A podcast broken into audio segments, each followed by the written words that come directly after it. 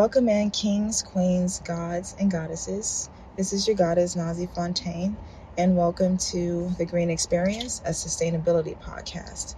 And I have an amazing professional in the building, Karen Groppi. She is a faculty member at Cabrillo College, and she is also a civil engineer. Karen, how are you doing today? Great. Awesome, awesome. So, Karen, I just introduced you as a faculty member at Cabrillo College, and you're also a civil engineer as well. Wow, give you all the all the praise for being a woman in engineering. That's absolutely amazing. Would you mind telling the audience and myself as well a bit of background about yourself? Sure. I went to public schools all my life, and I actually went to West Valley College, community college and I didn't really know what I wanted to do. Uh, so I kind of just took all my general ed, and eventually I had a friend's dad help me figure out that I would like engineering because I liked to create things, I like to build things, I like to solve problems and figure things out. So I ended up transferring to Cal Poly San Luis Obispo, where I got my bachelor's degree in civil engineering.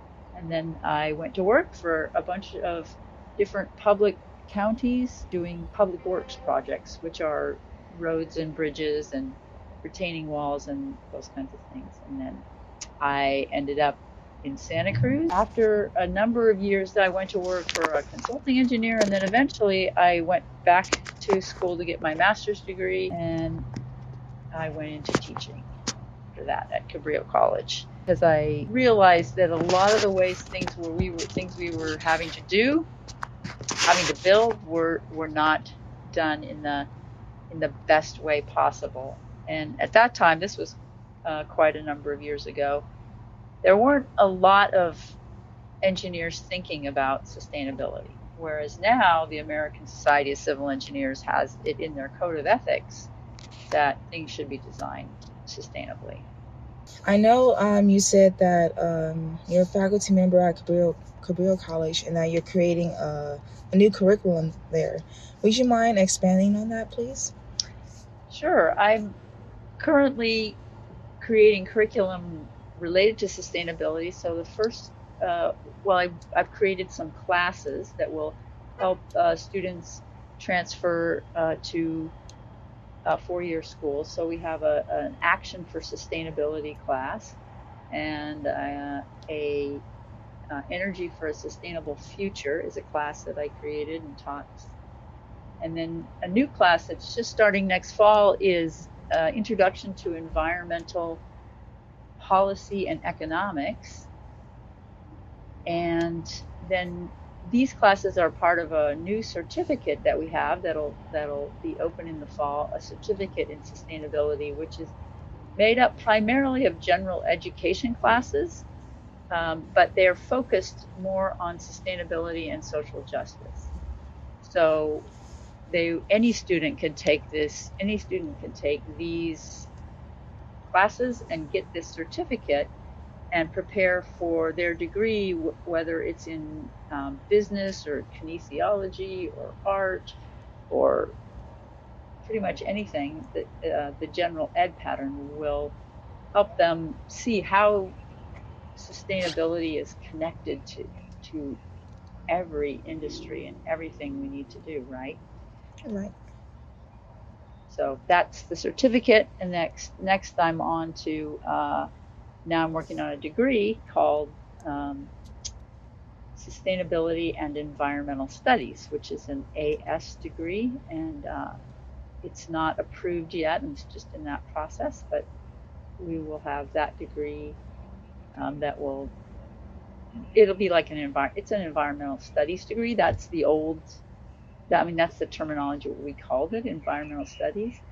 But a lot of students have expressed I know students that have uh, have changed their major from that because once they start learning about everything that's you know the state of things on on the planet is it can be very depressing and it was more of an uh, emotional load than some could some could bear. And even though they wanted to make changes uh, I think some students just got bogged down in it. So I think that's why that's why sustainability and what what you're doing here Nazi is really important because that's we have to have this uh, more of a positive outlook about being resilient and how do we deal with this and looking about how we go forward. I actually believe that it, it starts within. I believe it starts with, you know, self care, self love, taking care of yourself, and, you know, really, you know, forgiving yourself. And that's a that's a big word. And I, I believe when a person does that, you can radiate that energy outwards. And you can start and you can start putting on a different lens of, okay, you know, I'm here with other people. Let me show love to other people. Let me show love to environment. And it makes you want to become a better person. It makes you want to, you know, not throw trash on the ground, or it makes you want to, if you see plastic on the beach, may, maybe uh, put it put it in your bag somewhere, you know, or it, it just makes you want to do better. And so I believe that's something in, in our society, in the Western society here in America, that we definitely need to encourage more and encourage this in everyone, not just in children or, or kids, but you know, older adults as well. And we need to come together and we need to protect this protect this earth, you know, most definitely. Yeah. I'm I'm really glad you mentioned love because that's if if we all could feel good about ourselves and then we wouldn't fall into some of the things that are unsustainable like around us like buying stuff we don't need or you know shopping for fast fashion clothes or if we felt good about ourselves we wouldn't need to do some of the things that we do that that are unsustainable and so it wouldn't be like taking something away it would be like adding something really beautiful to our lives to have a sense of self-actualization or uh, you know contentment with with what we have and a sense of wonder about our planet and the processes in the natural world. That reminds me because you you had mentioned fast fashion, and I was thinking, you know, perhaps an option that someone would have instead of ordering maybe across seas, perhaps going to like a local like farmers market or maybe like a local market and purchasing some goods like for people that make clothing from sustainable materials that would be like another option to be honest. So i think it's really just refining some of our like routines that we do to be more sustainable. But then you know also too holding people accountable and also these companies as well. We need to start voicing our opinion with our dollars. Yep I I definitely agree with that. And just in investigating like why we why we have to buy stuff. Why do we need all the stuff that we have? I mean, like have you ever been camping? I love like going on a trip where I'm camping and I, or backpacking or bike. I, I'm more of a bike tour myself, where you put all the stuff you need on your bike and you you ride off and you can spend a lot of time with not very much stuff with and be totally happy. I mean, I'm actually happier when I'm uh, you know, out in the wilds and just have a few items and um, then have a house full of all kinds of stuff. So it's part of our culture. We have to, I think, investigate like our, some of our our cultural practices and uh, our economic system that that that needs you know you listen to the news and they tell you the consumer price index right? So are we consumers or are we citizens you know? So identifying as a consumer then you're you've got this dilemma of what what to buy what not to buy. But if you identify as a citizen then you can live your life in relationship to other people and other creatures and other things rather than um, just like a cog in this wheel of go to work, buy, get more kind of mentality. Since COVID happened, um, the old system or the old way of um, the employment mindset has been shifted a little bit because it has forced people to get back to that way of thinking of being an entrepreneur um, a hustler or just you know finding other means of making money and providing for your family being that a lot of people lost jobs or mm-hmm. um, a lot of small businesses went went out of business i wanted to switch gears a little bit because i know um, that you're in the engineering field and you built uh, bridges and roadways. Previous uh, to me introducing the podcast, you had mentioned that um, a lot of the techniques and practices used to make bridges, uh, roadways, and structures are not built in the most sustainable way. Karen, would you mind elaborating on that? Sure. Well, the I think the biggest challenge for civil engineers, I mean, it is concrete because uh, civil engineers build stuff out of concrete. Concrete is to what civil engineers, as you know, uh, current is to an electrical engineer. I mean, it's it's it's kind of what like what you what you're working with, but and concrete is a we know now has a very very large con, uh, carbon footprint. Um, also, um, some of the work I was doing, you know, involved, um, you know, just development, you know, cutting down trees and putting up buildings. Um, and I was always seeking ways to cut down fewer trees, uh, save trees, and, um, things like that. And then water in the in in in those days, this has changed a lot with water. We used to just you know, once you build a building, the water doesn't soak into the ground, it runs off the roof. And so, you know, you would put in a pipe and that pipe would carry the water to the ocean, but then, you know, you have to dig up dig up the earth and put in miles of pipe piping in. Um, but that's at least that part has changed. It's become more sustainable, where a lot of water is is put back into the earth to, to join the to rejoin the groundwater. Um, so that's that's one change that's that's happened. But so there is there is potential for um, figuring out better ways better ways to do things um, that are less less destructive and less extractive. Um, not thinking of the earth as just a resource for man to take whatever you know we want and use it. Um, and it, I think there's a, there's a, a, shift in thinking that's necessary too of why, ask us why are we doing, you know, why are we doing this kind of thing? Um, and is there a better way to do it? Transportation is another field in civil engineering where there are so many um, exciting gains to be made. Instead of building highways, like widening highways and building huge highways, which we know get clogged up with traffic, uh, you know, um, transit systems and trains and those kinds of things are much uh, more sustainable ways to go. It seems like with civil, the materials is one of the problems in civil engineering that civil engineers have. Let's say you have a four story building in a commercial area. Do you think that would help having like maybe like a green wall, um, some solar panels on the roofing? and maybe having some sort of waterway that's being that can be recycled within a building? Do you think like having those types of systems in commercial building will make things more sustainable?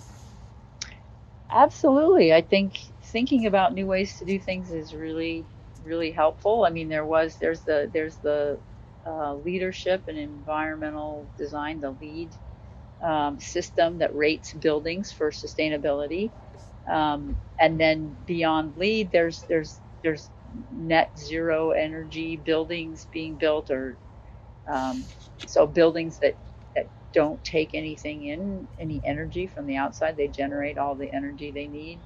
There's buildings now that that that process their own sewage uh, and recycle the water. Um, so I think doing all these, if buildings could do all those things, we would save a lot of environmental impact. So, for example, if your building can reprocess the waste that in that building right there, you don't have to send it to a huge sewage treatment plant, and then you don't have to pump gallons and gallons out into the ocean right, and, an outfall, which is what we do here in Santa Cruz. And so if, if every building could do that, then you would save like all those pipes and all those pumps and all that energy. So that principle is is one of decentralizing things. So if you decentralize your energy, you don't have to have Moss Landing power plant burning uh, natural gas to provide electricity for a whole bunch of people everybody's electricity is created right where they are and it's a lot it's a lot more efficient in some ways and you have a lot more control over your power you know if there was if there was something when the power goes out over there it doesn't have to go out over here. It's these new these distributed energy grids are made and you could do that with sewage too and you could do it with water also. So those are things that would i think uh, that are happening in the in the future will make our our cities more sustainable here in santa cruz our sewage goes uh, to a plant and it's treated and pumped into the ocean um, the, the, the next wastewater treatment plant down the road Watsonville, their wastewater is recycled and it's used in certain agriculture. So it's treated and it's used to water crops. Like it's used on artichokes and things like that where the, the wastewater doesn't touch the plant. But eventually, and this is because in some sewage treatment plants, I, I, imagine, do groundwater recharge where they put the water back into the ground. Some discharge into rivers if you're not near the ocean. The future in California, the, the direction we are going in California is to have the wastewater processed and then become drinking water. And this is this is already being done in certain places in Southern California where water is uh, water is scarce. And so through technology, it's entirely possible to to clean water to a level um, cleaner than a well, for example, to clean your wastewater, um, so that you can so that you can just drink it. And because of climate change and water issues, that's the future. And so we have to kind of change our thinking about things a little bit to to to be able to do that. But um, there are already, I think there's a brewery somewhere in Europe where they they they pipe the water from the wastewater treatment plant into the brewery and they make beer with it. And let's say you have a plot of land, and let's say you have, um, I'll just say an oak tree, a four foot, um, ten foot tall oak tree. So usually the process is why you would um, cut down the oak tree, um, or you can build around the oak tree. But I guess there's places in Germany where they actually like the oak tree is actually like a part of the house, like ah. it's actually like a part of the structure. Very cool. Yeah, that sounds very cool. I, have always wanted to live in a tree personally. Yeah, building a tree house would be, I think, a fabulous idea. Um, we have a lot of codes. We have a lot of rules um, about how we build things, and mostly they're they're set on keeping people safe. Um, and so they have they have been changing some of them to allow for different kinds of construction. Um, but the way our country is set up is, yeah, we have we have regulations. So we need creative people to figure out like how to meet those regulations and, uh, you know, have a tree in the middle of their house. To me it would make sense instead of cutting down this tree that it takes years to grow trees i would just think that as a society we would just be less prone to touching the trees. We have to change the way we think about things like and, and our language. So we use the language of natural resources so trees are considered natural resources so when we call them resources we're saying that's something that we could take that's something that we need rather than looking at a, a, at a giant oak tree and saying, wow, that oak tree's been here much longer than I have. That oak tree maybe has knowledge that I will never understand. That oak tree is a being that I should respect and leave where it is, you know?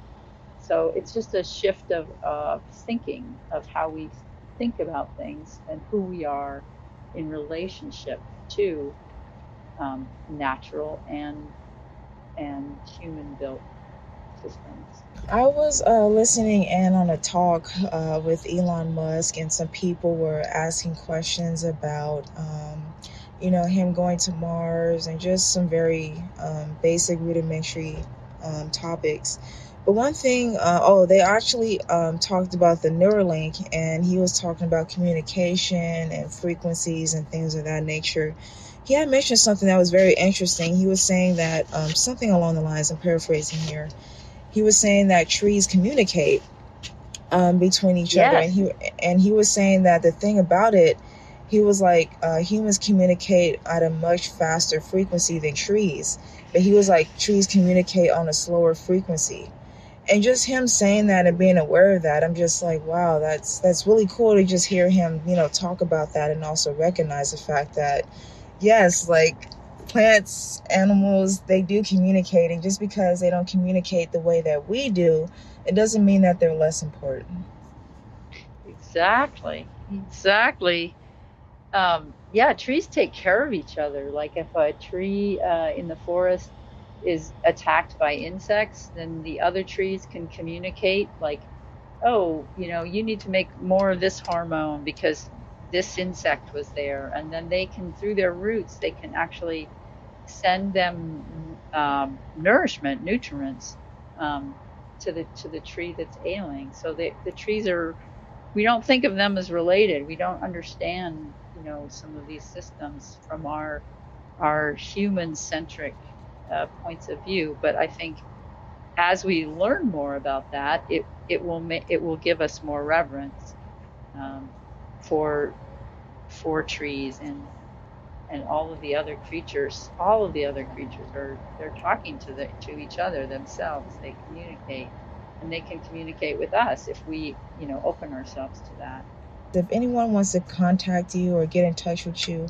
uh, would you please tell them, um, when, if you feel comfortable, your contact information, um, if they wanted to reach out? sure um, my my email is k a g r o p p as in ping pong i k a g r o p p i at cabrillo.edu is my email and that's probably the best way to contact me Thank you, Karen, so much for your time and your energy. I learned so much talking with you, and I'm going to reach out again for sure to definitely have some more sustainability talks because I definitely have more deep questions for you as far as like structures and how that's being built. But I'll definitely say that for another time. okay yeah i'm really i'm really grateful to you for you know inviting me and for this lovely conversation that's like taken us down a whole bunch of different roads. Everything from sewage to you know sustainability and trees and it's it's all connected. I guess that's how i'd like to finish with saying like that uh, sustainability is really about it's about relationships and it's about the connections between the trees and us and the roads and the bridges and and all of it and so um, i hope we all continue thinking about it and ask more questions So, audience, you heard it from Karen. Everything stays connected. So, definitely connect with your loved ones, connect with yourself, connect with your culture, connect with your energy, connect with the environment, and let's create a more sustainable planet for future generations. And most definitely stay connected with the Green Experience, a sustainability podcast.